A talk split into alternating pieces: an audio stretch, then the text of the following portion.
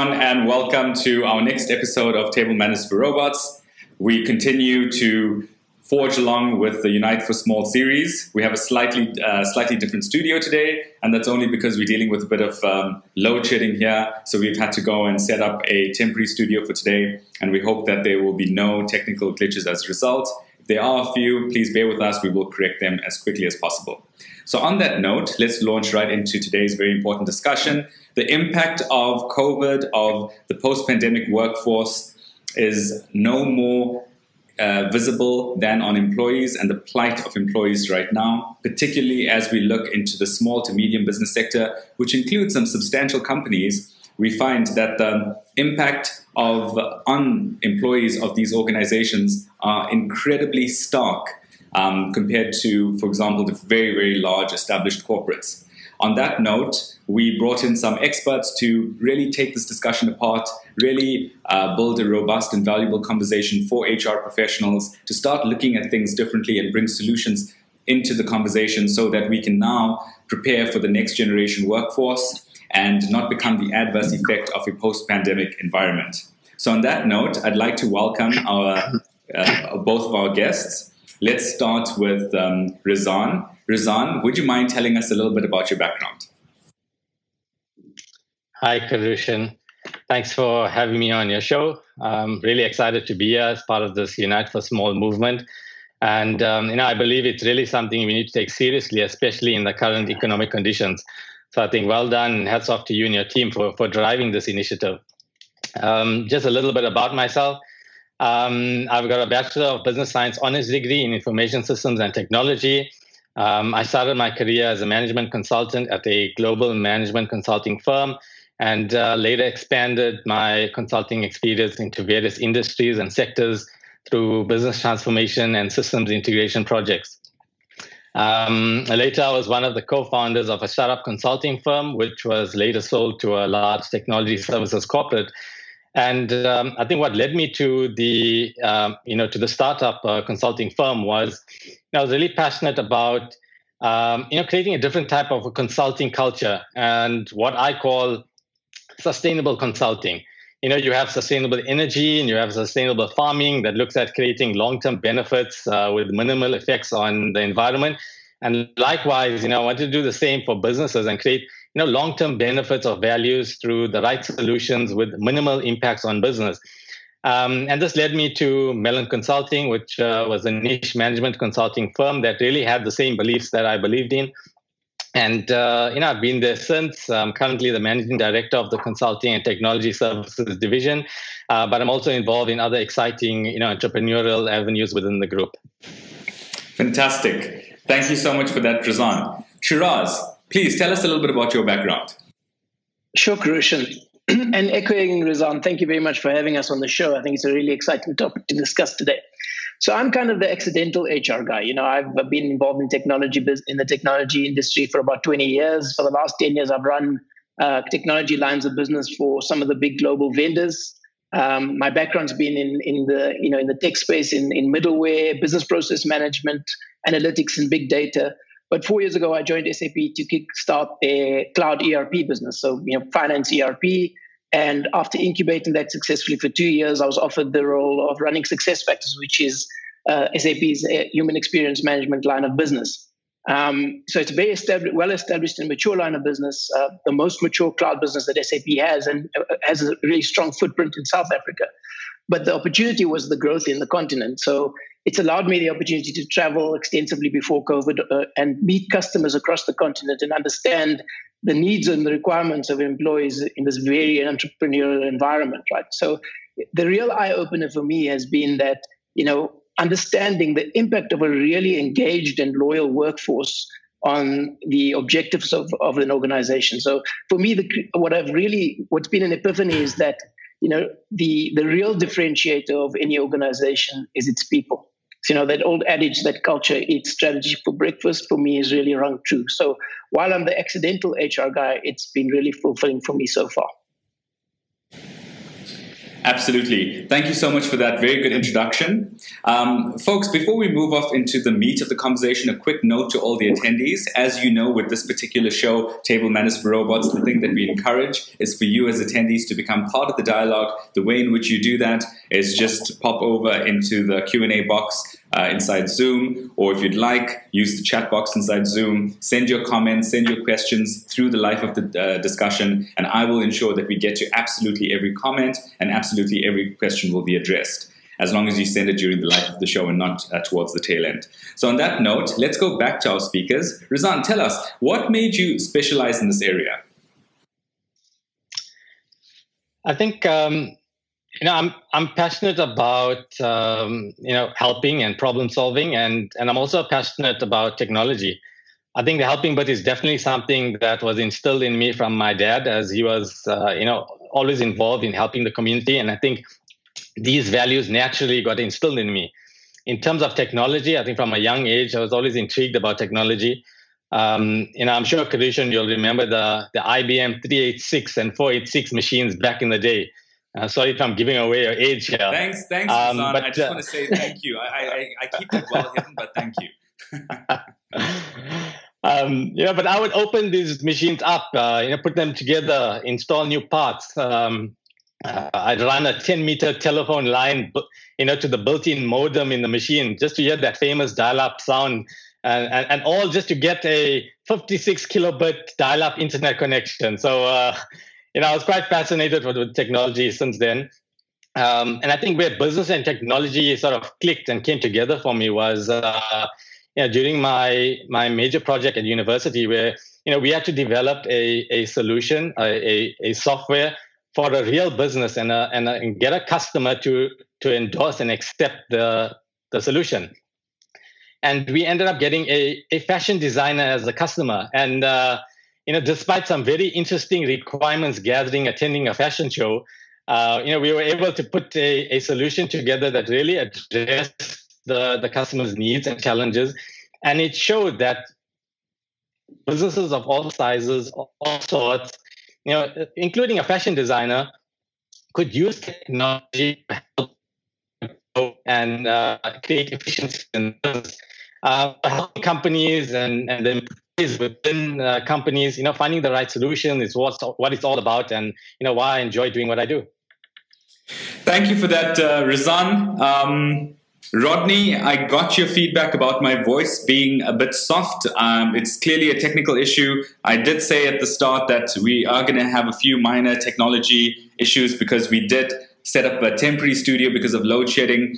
Um, this isn't normally how we work. I'm going to do my best to fix it um, as we go through the show. Uh, please keep your feedback coming along. Let me know if you cannot hear me. I'm going to do my best to try super hard to be as audible as possible. And sincere apologies for this technical glitch.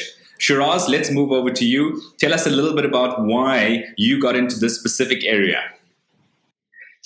So I think you know, from a technology perspective, similar to Rizan, you know, it's a, a, love at an early age for how technology impacts on the consumer. And my first, uh, I guess, my first uh, introduction into technology was video games, like many kids, right? And I see my kids doing the same. But I think you know, as I, as my career progressed, what what became important to me was you know what really drove me, and what really drove me was starting new businesses, looking at the impact of technology on on the consumer and on on, on firms but really with with with a view to launching new technologies into the market. So that's been my forte, and that's really been what's driven me. So the opportunity to join SuccessFactors at SAP was really about growth of the continent. And um, since I hadn't had much experience, it was really interesting. Um, you know, there's an attraction to me to be able to travel to uh, you know places like uh, Ethiopia and uh, obviously Nigeria and Ghana and so on. So that's been that's been really really amazing for me. Thank you for that, Shiraz. Now, while we still have you here, let me just yeah. you know, let me just dive right into it. Um, let's talk about the situation in South Africa right now. What is yeah. the plight of employees at this stage?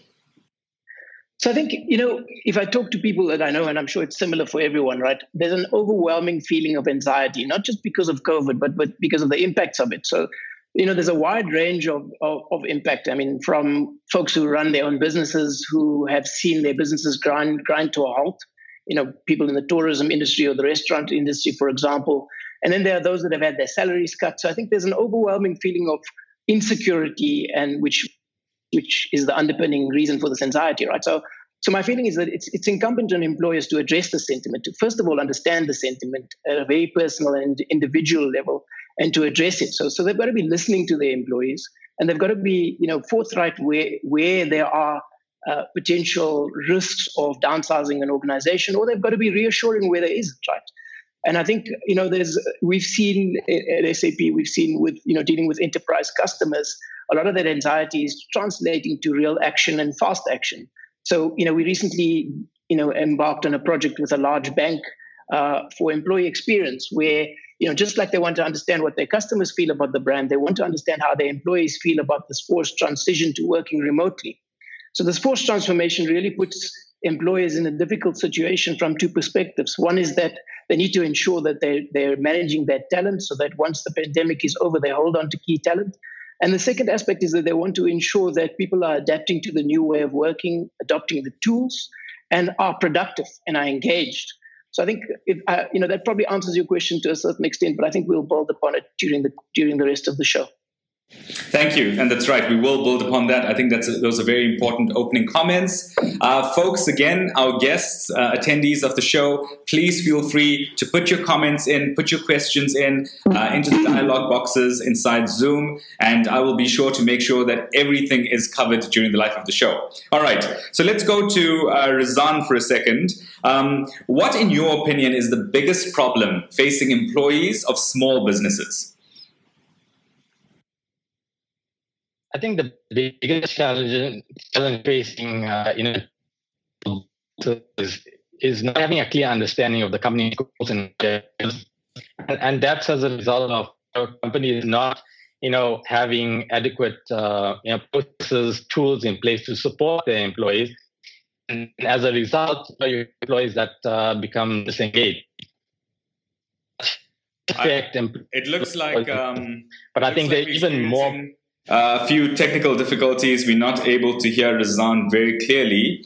Uh, I think this may have to do with the fact that Century City is experiencing um, uh, load shedding right now, and this is possibly affecting the feed. Um, again, apologies for this. Uh, it's, it's a very big coincidence that we actually shoot from um, Century City in Cape Town, and uh, we have both our studio and uh, our guest Rizan, who's subject to load shedding today. So it's a it's a very big coincidence. This doesn't normally happen this way. Uh, let's just jump to Shiraz for a second, um, perhaps giving Rizan a little bit of time to figure out his, sure. his technical issues. So Shiraz, tell us. Let's let's ask a tough question here. Are employees taking into account the situation post pandemic? You know, people desperate for jobs. Are employees being treated worse today than they have been, uh, say, a year ago? I think I think it's hard to say to answer that in a blanket way. You know, I'd answer I, I would answer it from a from two perspectives. I think there, there's a there's a there's a truth to that when it comes to blue collar employees, right?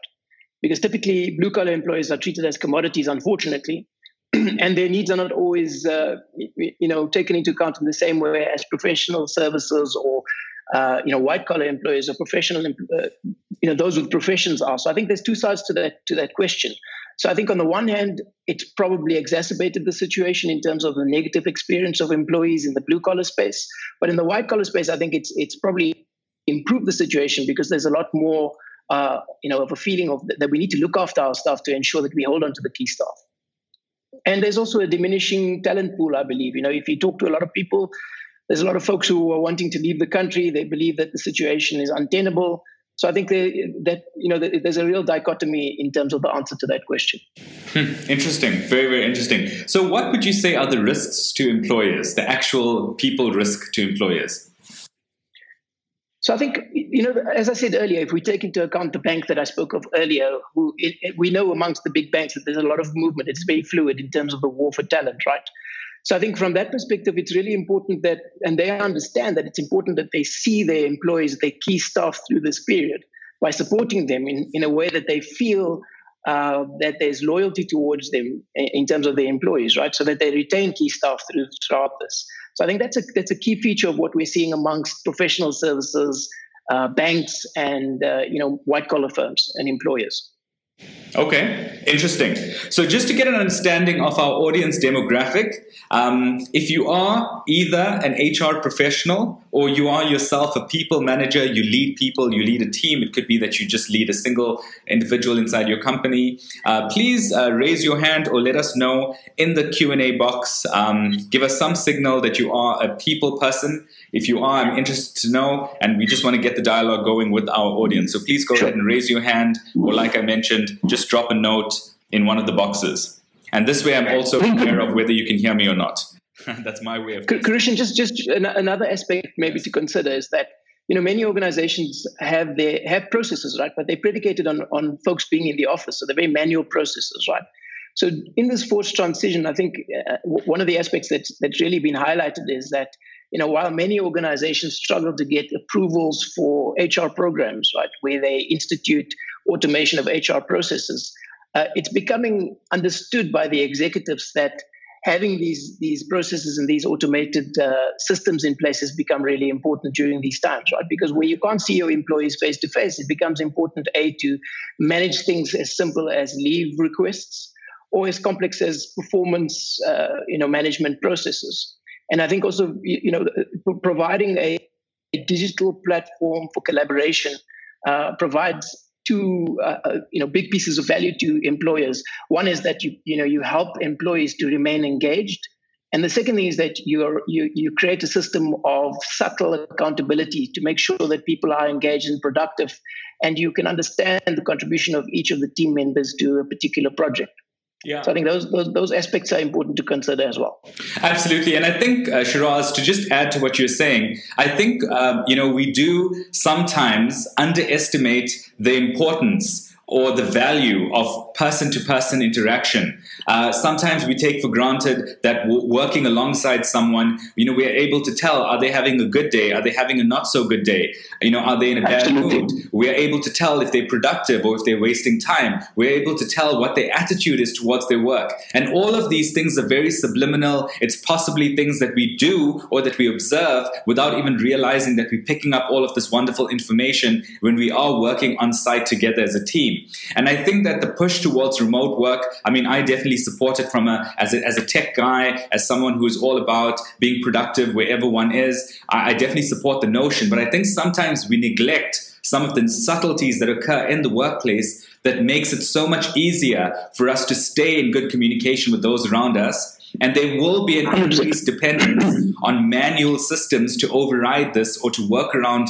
these things that are very native as part of our communication amongst us human beings. You know, we're going to have to like find solutions around it. Like we may have to depend a little bit more on a, on a, on a more formal performance management system if we if we're not if we don't have the luxury of just being able to experience our coworkers. Would you would you say that that's fair? I think that's fair, and I think you know, you know we need to be careful as well to not institute policing measures, right? So we don't uh, want our employees to feel that they're being overly policed because they've been forced to work remotely. So I think the subtlety of creating a, an environment that's conducive to collaboration is the way to do it, right? Because in that way, a manager can see the contribution of each of the team members to a to a team task as an example, and foster a feeling of belonging of engagement amongst the employees and, and potentially picking up the sentiments of those employees that are struggling to work remotely. Because not everyone is built to work in this fashion. People, you know, a lot of people, I, I speak to a lot of my, my colleagues who feed off working with people face to face. So those are some of the things that I think we need to take into account as well. Absolutely. I think, um, uh, Claire, thank you for raising your hand. You seem to be the only HR uh, professional or people person on the call. I think you know my my request has fallen on deaf ears, but I want to say a special thank you to Claire for listening to me and and and, and heeding to my appeal. Uh, Ashraf says this is a very good discussion. Thank you. Thanks for that feedback, Ashraf. Um, folks, again, uh, attendees. Become part of the discussion. The cool thing about Table Manners for Robots is that it allows and we encourage a lot of audience participation. We want you to be part of the discussion. We want you to be asking questions and we want you to contribute to the live show. So feel free to dialogue and feel, feel free to engage. Uh, let's just check here uh, quickly. Rizan, are you back? And um, are we are we live again? I'm back. I'm back, Rushan. Um, okay. Apologies for that. Um, seems to be good to go. All right, no problem. So I know that you were answering the question what is the biggest problem facing employees of small businesses right now? Yeah, so I think it, it, it talks to I think uh, you know some of the some of the points that Shiraz highlighted now as well. You know about um, you know having employees that are engaged, and uh, you know the challenges that affects employees. Um, you know it's it's a, it's a lot more prominent with small businesses, and it's largely because small businesses often lack the you know the right tools, support. Um, you know, we spoke about the man- performance management systems having you know clear day-to-day operating models.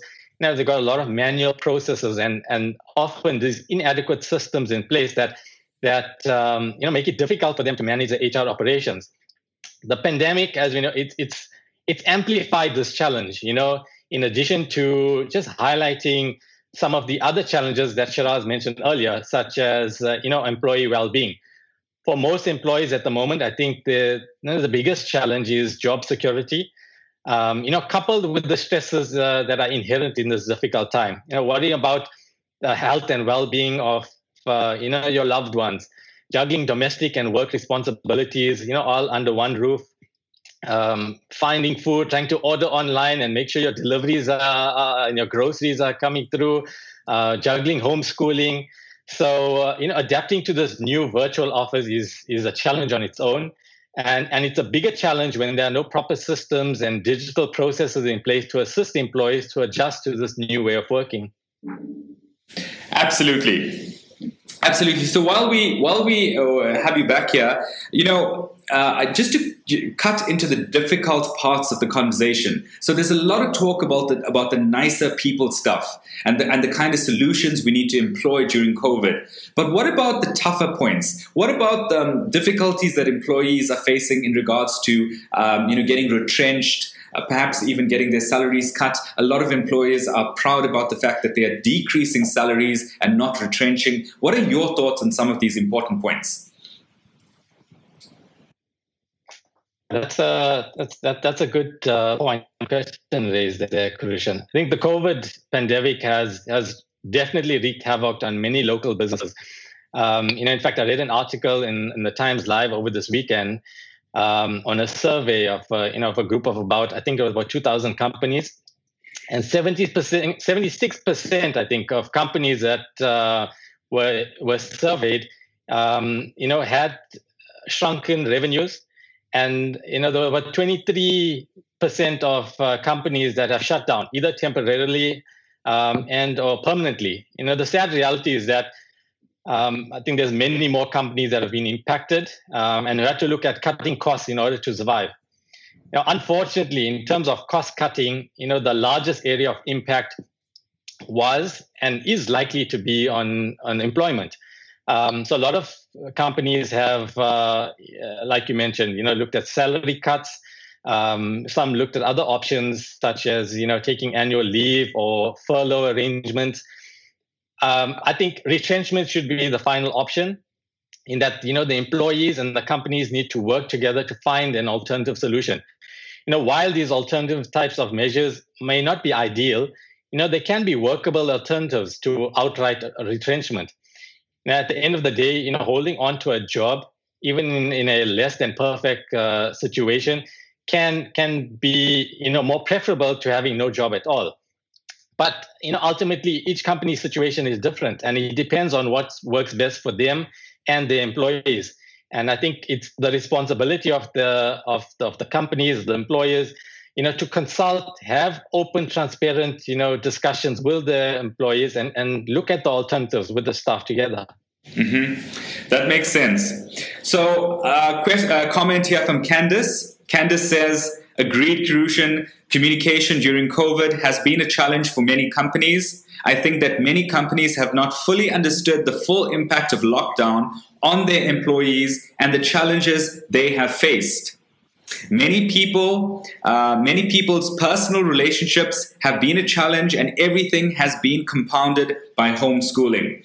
And I think that this is a very valid point that needs to come up more and more in the dialogue. There are personal impact or personal consequences to this concept of remote work, and we need to bring up these points into the spotlight a lot more than perhaps we are right now. The, the factor, the soft factors of interpersonal relationships, wanting to have one's um, colleagues around, wanting to have, you know, a little bit more of the workspace versus combining work and home. All of these have soft impacts on people, and we really need to start dialoguing about it a lot more. Folks, again, um, I want to encourage you to become part of the conversation and really put your comments, your questions, uh, you know, bring it forward on the um, uh, Zoom chat, um, uh, the, the, the, the, chat option or the Q and A box. It's up to you. Um, raise your hand if you uh, if you'd like to make a comment, and I can enable your voice if you'd like to do it that way. Um, the point of it is that we really want this conversation to be, uh, you know, uh, very robust and very rich. So become part of it. I want to um, just move on now while we got Rizan and a good connection here. I'm going to just um, take as much as I can get, Rizan, if you don't mind.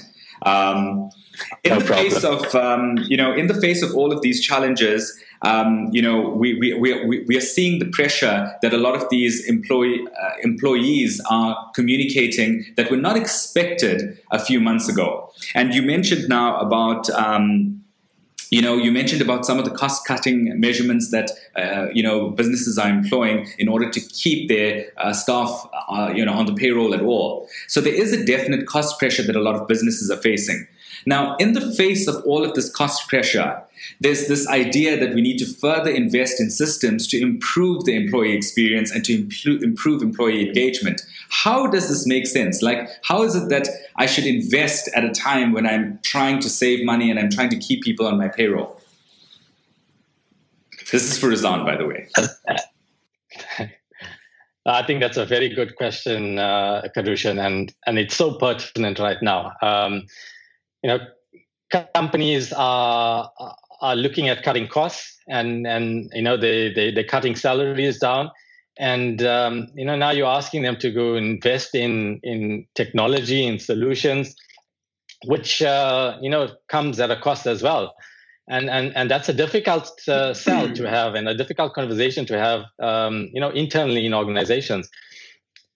But i think there's, there's there's different views on this. You know studies have shown that you know businesses that often experience HR problems, you know, they as a result they lose their competitive advantage.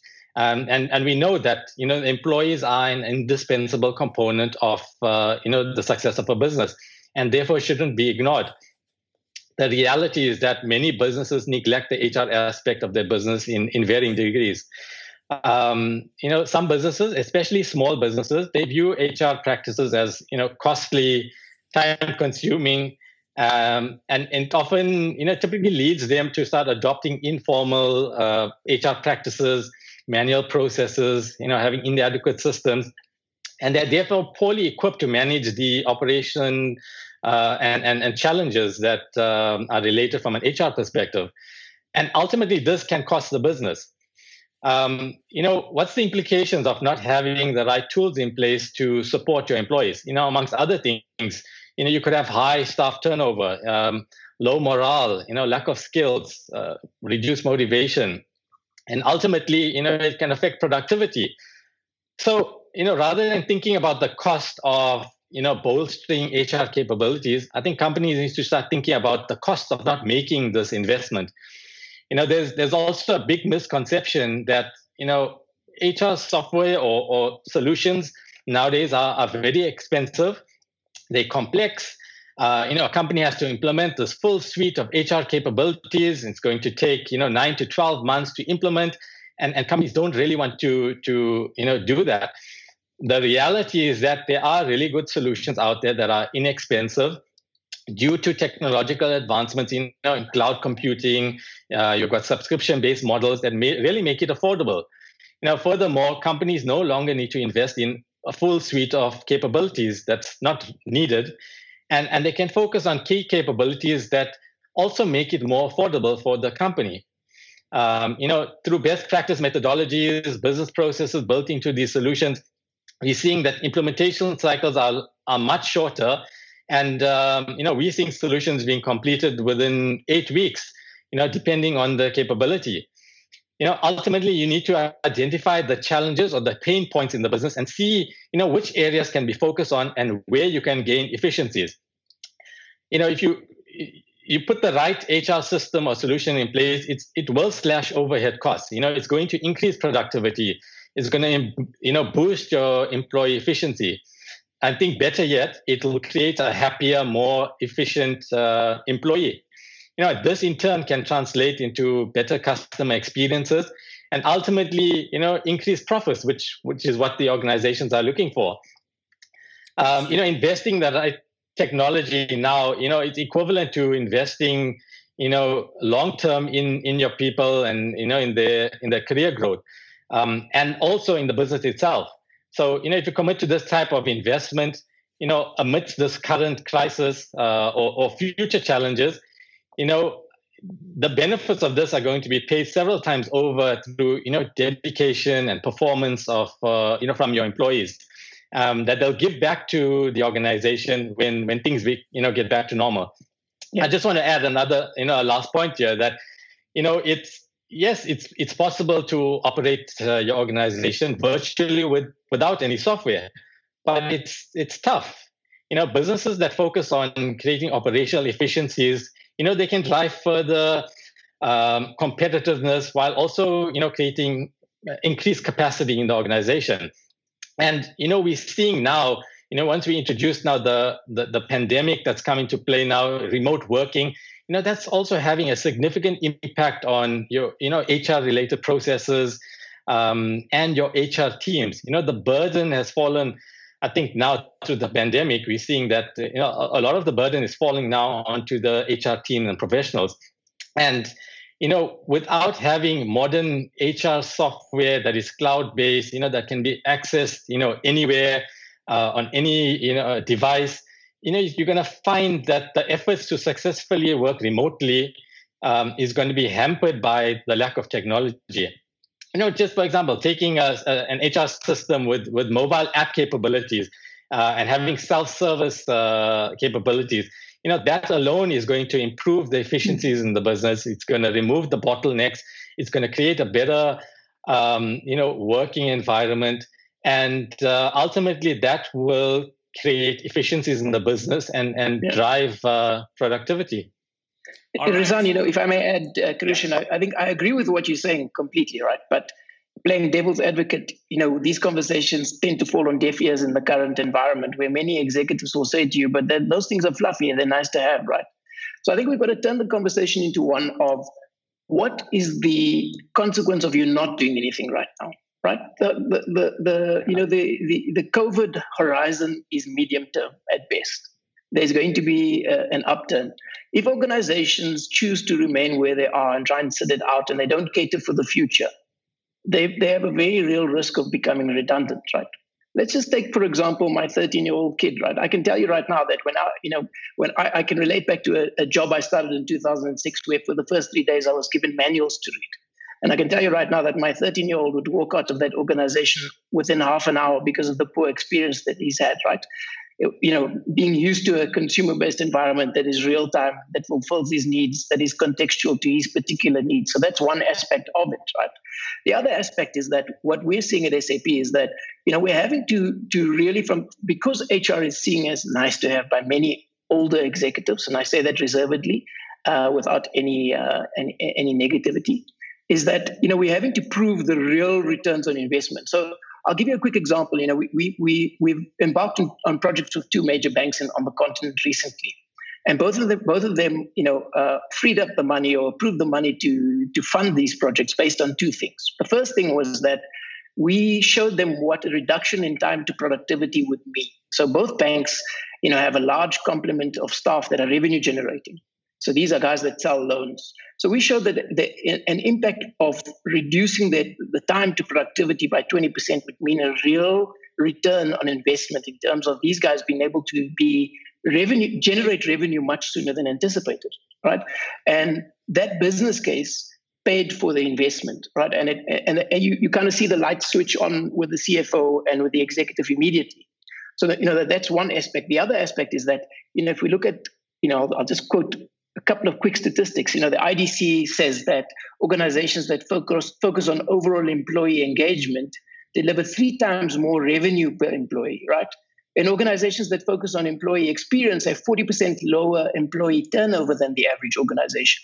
Now, you'll agree that these types of things are you know, easily quantifiable in terms of the cost to the organization or the return on investment for an organization. So I think we need to turn these conversations into something that is meaningful and empirical for the individuals based on their KPIs and objectives.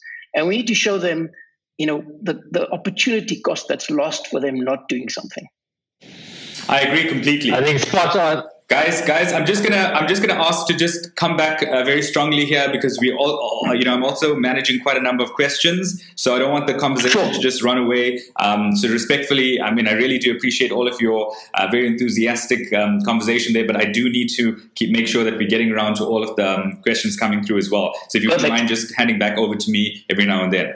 All right so um, the first thing I want to just go ahead here and say is um, we've got a question from Anonymous. Um, where can we find the recordings of these webinars? You can go to tablemannersforrobots.com. I want to just um, link back to the overall theme of both the answers that we got. Very, very strong words, very powerful dose of good quality information, very insightful.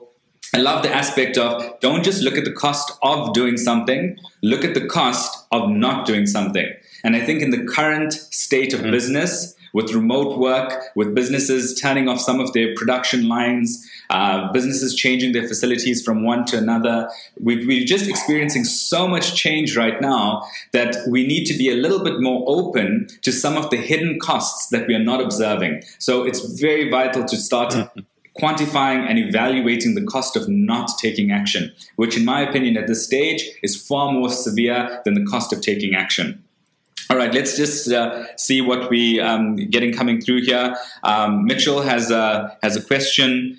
Um, would it be fair for employees to expect improved salaries in the case of a company being 100% operational during this pandemic and um, and who keeps a suitable profit margin? So I'm just going to go ahead and give you my knee-jerk reaction to this question. Then I'll probably hand over to a speaker. Um, you know, my thoughts on this is that if the company is doing well and if the employee in particular is doing well, that employee must be rewarded. If the numbers are going up, it doesn't matter what's happening in the environment. That person must be rewarded. That's that's a, a philosophy that I live by and I swear by. And I think that if a company does it the other way around, they will um, suffer their own demise very rapidly. So if a, co- a company is doing well, if the employee is doing well, and if they're not rewarded despite the environment, then the company will in you know inevitably wind up in the soup at some point you know imminently. So that's my thought. I don't know. Uh, Rizan, do you want to give a comment on that perhaps? Uh, 100% uh, I agree um, with your your points uh, as well Karushan. I think you know I mentioned earlier about um, you know having an, an engaged workforce and um, you know the impact of having a, a disengaged employee and this talks to that uh, that that very same point.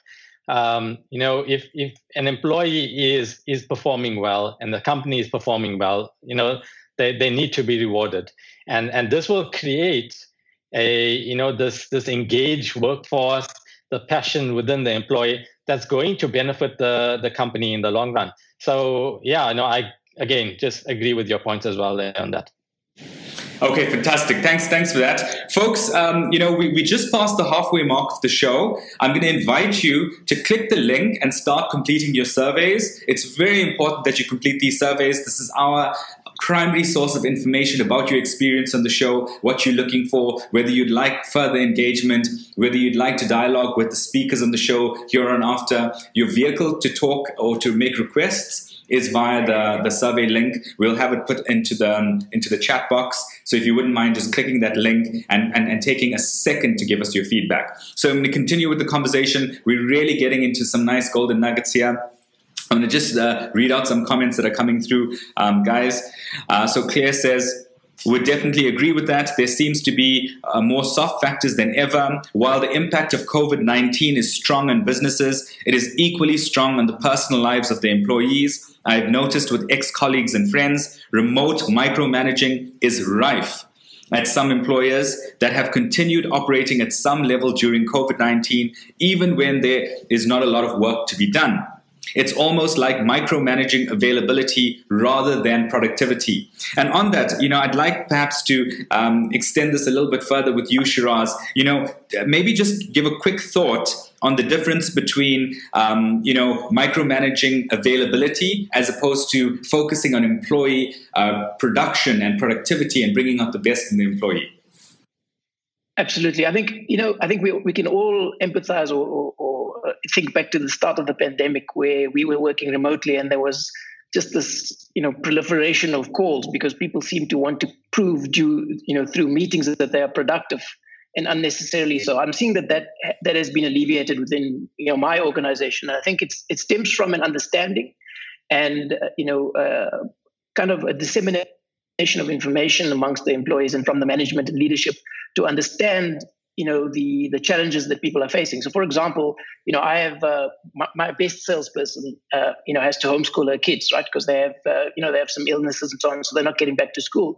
So for example from be, between 10 and 1 in the morning or 10 and 1 in the early afternoon she's not available. So we work around that. So you know as a as a, a kind of an unspoken rule within SAP we have these little uh, pockets of understanding that we promote.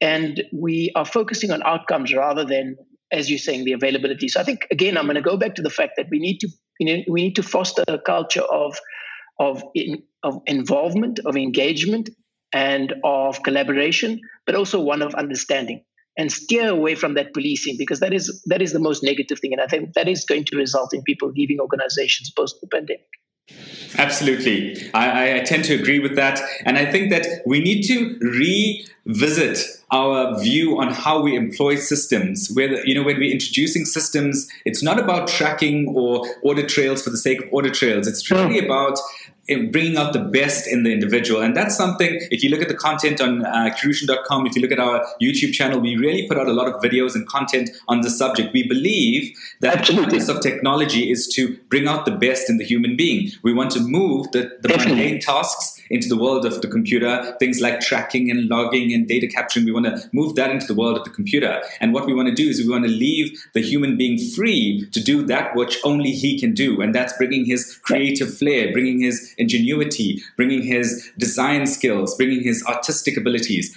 um, you know, his, his ability to persuade and influence. All of these are the things that we want to we want to enable in the human being, as opposed to making yeah. the, the human being just do yet another software task.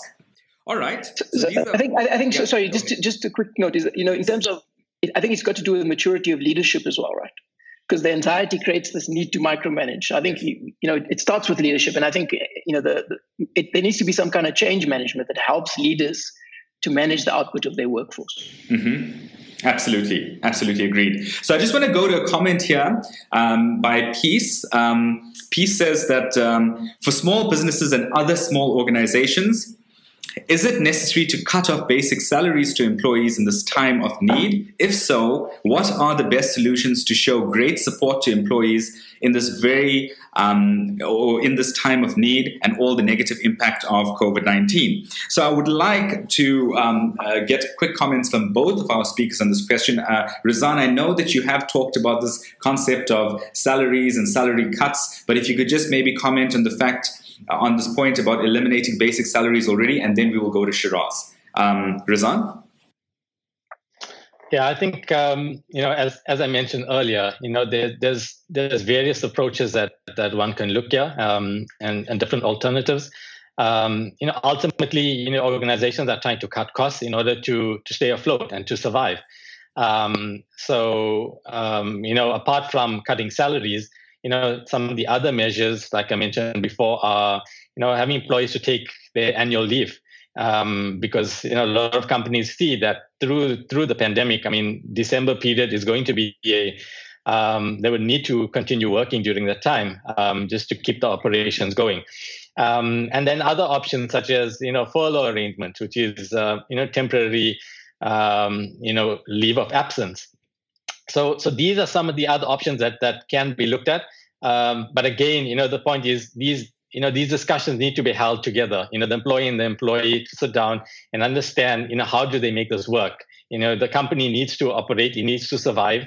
Um, and what what other options can there be? You know where else can you cut costs in order to not impact the employee Absolutely. Absolutely. Very, very valid points that are coming up here. So, folks, as we edge towards uh, the last 15 minutes of the show, I want to encourage us, um, everyone, to just put in your pertinent questions and comments, and I will do my best to take them all up on uh, on the show with our speakers. I also have a few more questions that I'd like us to run through very quickly in a very punchy way. Again, a reminder to please click on the link and complete a survey so you let us know what you're experiencing as we do the show, and we can learn from your feedback and from your experiences with us this morning. It's going to be just a few seconds for you to click that link and complete your survey as we head out to the close of the show.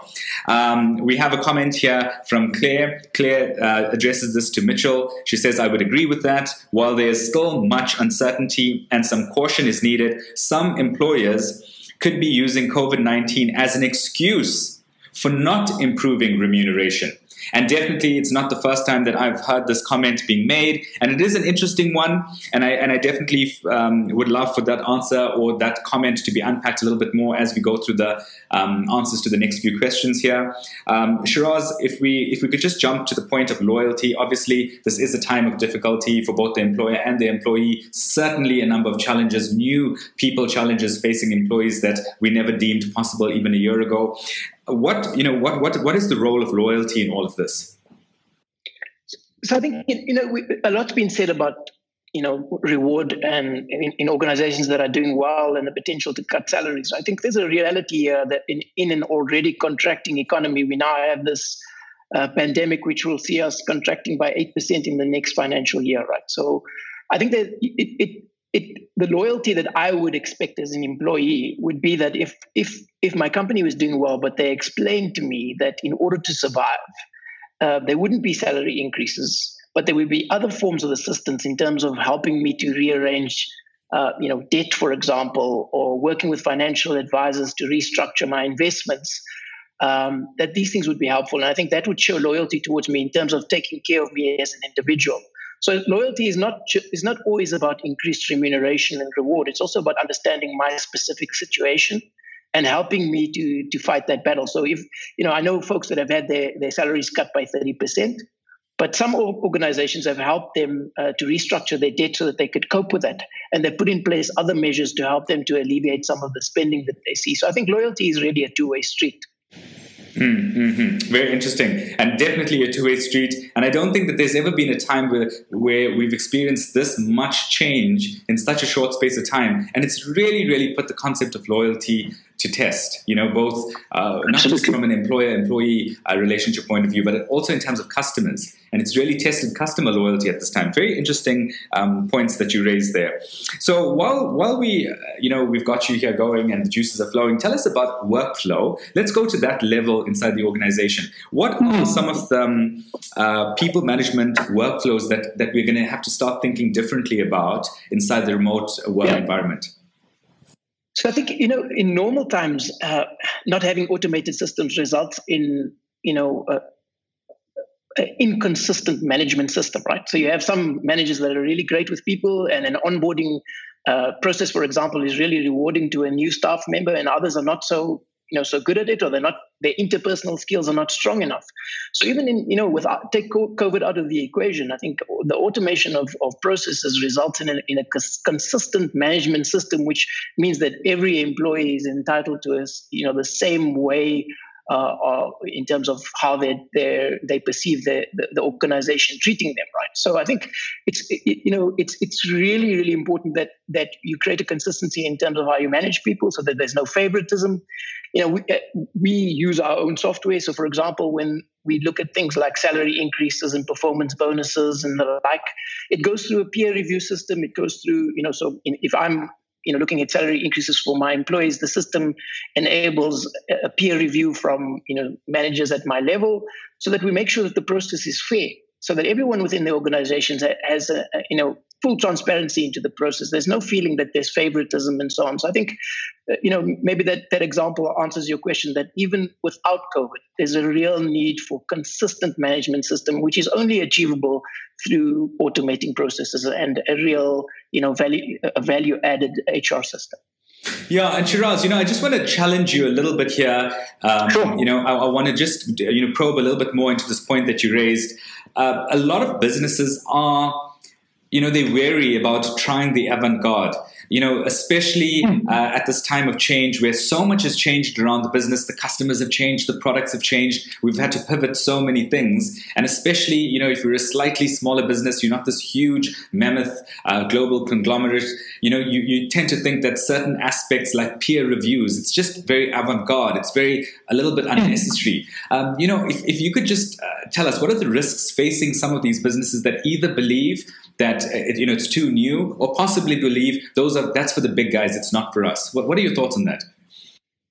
So I think you know it's got to do with context, right? We've got to understand the context of the organization and the culture of the organization to understand what will work for them. So the peer review does not necessarily work in every organization, right? But if we look to further the aims of an organization, so if we tap into the you know the key objectives of an organization, every organization, for example, will have the objective to improve staff turnover, right? So how do we do that? And what is the cost of staff turnover? So I would take the questions to a to a very basic level in terms of what is the cost of not doing something, and what is the potential return if you change, uh, you know, a particular area of your business that is experiencing pain, right? Because, for example, staff turnover, turnover is probably the easiest example that you can use when you lose a staff member, it's not the, it's not only a case of you not having a staff member on board for two or three months, but it's a case of losing six months in terms of training the next staff member. It's the collateral damage of losing key relationships between that staff member and your customers, and the impact on the customer service, and the resulting impact on the on your ability to derive revenue. So I think that those are the, the ways that I would answer that question. And it goes back to my earlier point about what is the cost of doing nothing those are always the questions that we need to have. So it's not it's not a case of you know a lot of organizations will say we're not going to transform. What is the use of transforming? And that's the level of detail that i would get to in terms of answering that question that absolutely makes sense. So um, we do have um, a question from anonymous. Um, how does labor law cater for pandemic situations? Just at a high level, I just want to stress that um, you know, we definitely don't have any official prescriptive guidance from a labor law perspective on today's show. Um, so I just want to make that very clear. I don't know. Um, Rizan, do you want to make uh, g- give that a bash? Do you know anything about labor law in regards to catering for the current pandemic uh, situation? Yeah, I think um, uh, you know, like you mentioned, uh, there hasn't been anything that's been prescriptive or, or legislated to date. Um, but I think uh, you know the the the changes in the environment and and and the new ways of working, you know, could introduce some of these changes. Um, I just read, uh, you know, recently that uh, you know uh, Minister um, uh, Dlamini Zuma has uh, also indicated in the in the government gazette and introduced new or additional components from a working condition perspective that need to be introduced into organizations, um, such as um, you know flexible time, um, you know shift working, uh, you know the amount of the, the, number of people that can be you know in, in the physical workspace and therefore have to you know work in these different shifts. So so these are the things I think uh, to, could become the norm, and uh, you know we'll have to wait and see you know how these things unfold. Yeah, absolutely. I um, I agree with the sentiments there. Very interesting about basic conditions of employment. If you really think about where those uh, pieces of legislation emerged, it was really about bringing a sense of um, safety and comfort for employees inside the context of the workplace. And now, obviously, the nature of the workplace has fundamentally changed, so it will have bearing on legislation. Very interesting points. I don't think any of these points are necessarily conclusive at this stage, but really, really good to just start thinking about how this is going to affect us in the next three to five years. All right. So, Rizan, while we while we got you going there, tell us, you know, in terms of uh, technology. The, you know, I, I, get the sense, and, and you know, I myself lead a company that isn't a big company. Uh, we, are a small company, and um, I'm interested to know what are those you know, from a tech point of view, what are those bare bones, the bare minimum that I need to do? I don't want to be, uh, you know, be scared by a long list, a long laundry list of things that I'm not going to afford at this immediate stage. What would you say are some of the bare minimum things that I need to have in place to successfully um, steer my ship? Yeah, I think um, you know you need to have you know uh, you know robust sort of solutions in place that allow you to adapt to this new ways of working. Um, you know, it's essential that organizations are able to respond rapidly. You know, to keep the business as usual processes on track as far as possible. Um, you know, whether your people are working from home or you know in their usual workplace, they still need to be paid. I think this is where you need a really good, uh, you know, a robust payroll system because organizations that uh, you know have outdated you know payroll solutions are going to struggle to complete their pay runs on time and and make it you know, a lot more difficult for employees who are already feeling the pinch um, you know in some organizations. So so as a minimum i think that's that's what's needed. And and there are other sort of capabilities that i think is is also needed especially if we look at you know the re- remote working situation. Um, you know having a well integrated intuitive time tracking software. You know i think it's one of the most essential tools that you're going to need for remote work. You know keeping employees accountable for their breaks their time uh, and it needs to be easy enough for them to use um, and, and simple as operating a, a, a mobile phone you know? Um, we need to have, I think, these, these simple solutions in place that make it easier for organizations to operate, for employees to to utilize, uh, without hindering their performance at work. Yeah, yeah, very very good points there. So uh, you know, obviously, the, the the few things in life that we know don't change is taxes and the fact that we have bills. So I think we definitely need to find ways to make sure that that whole process is managed better, especially as a lot of companies go through a bit of difficulty in terms of you know keeping the books in balance. It's going to be important to be very systematic about things and to have the right level of transparency and visibility. Love your advice there about time tracking and making it as easy as possible. And I'm sure that there are all sorts of other pro- productivity enhancements that come with these with these tools. All right, so um, you know as we head towards the close of the show, again another appeal and invitation to all of you to please take a second. It, you know, we've made the feedback form super quick and easy. It's just a quick drop, a few. Uh, it's a set of drop downs, so it'll take you only a few seconds to complete. While while you guys do that, I'm going to ask um, Shiraz to just tell us from a legislative and compliance point of view, are there any worries that we need to, you know, not neglect in regards to this new post-pandemic workforce? I think think you, you guys touched on it a little bit, but I think that again, you know, I separated this into you know the, the, the white collar and the blue collar. From a blue collar perspective, an essential workforce perspective, I think the most important thing is health and safety, making sure that we adhere to the rules uh, you know set out and that there are safety protocols in place to prevent the workforce from you know the risk of COVID. And then from a from a white collar perspective, I think it's the support mechanisms to enable staff to adapt to the new way of working and to adopt the new tools and to you know, I guess to to be given some comfort that they're being managed through this process. Okay, cool. Well, on that note, um, I want to say a very, uh, we do have a whole bunch of questions that we, we weren't able to get to, unfortunately, because of time. But I do invite you to complete the survey feedback forms. And in doing so, it will give you the opportunity to continue the dialogue with our speakers. We can, we can set that up for you. We can make those arrangements um, so that if you do have any questions that we weren't able to get to today, that we will still be able to continue the dialogue into the future. I want to thank our speakers for showing up. And despite the constraints of, you know, load shedding and some of our typical South African difficulties that we still managed to pull off a show, which is really fantastic, and it really shows you know this this this power of this human spirit that we we possess as South Africans. And I really loved that part of the conversation. I really loved the people aspect of today's discussion. It's all about bringing out the best in our people, and it's not just about you know trying trying to extract um, value mechanically from people. It's really about thinking uh, about the soft issues at this stage. So lots of golden nuggets that have come out in today's show. Uh, very big thank you to all of you who showed up on the show as delegates and attendees and who have participated actively. Your thoughts and your feedback really does make the show what it is. On that note, thank you so much, and we will catch you uh, next week for another installment of Table Manners for Robots. Thank you very much.